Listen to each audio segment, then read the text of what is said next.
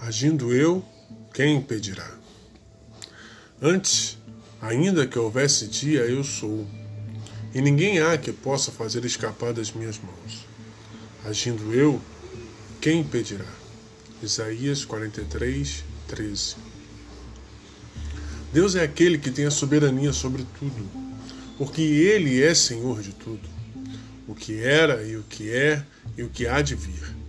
Soberania é domínio de tudo e de todos.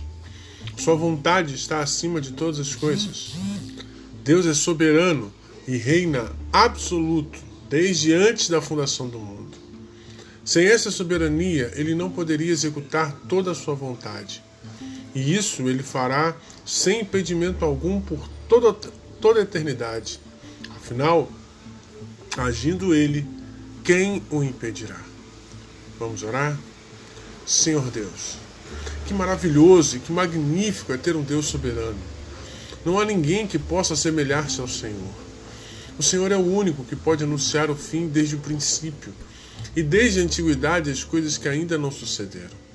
O Senhor nos chamou para sermos seus filhos e tem cumprido e executado o seu propósito soberano. Obrigado, Senhor, pois tu és o único Deus soberano e verdadeiro. A ti seja a glória, a honra, o louvor e a adoração pelos séculos dos séculos. Em nome de Jesus.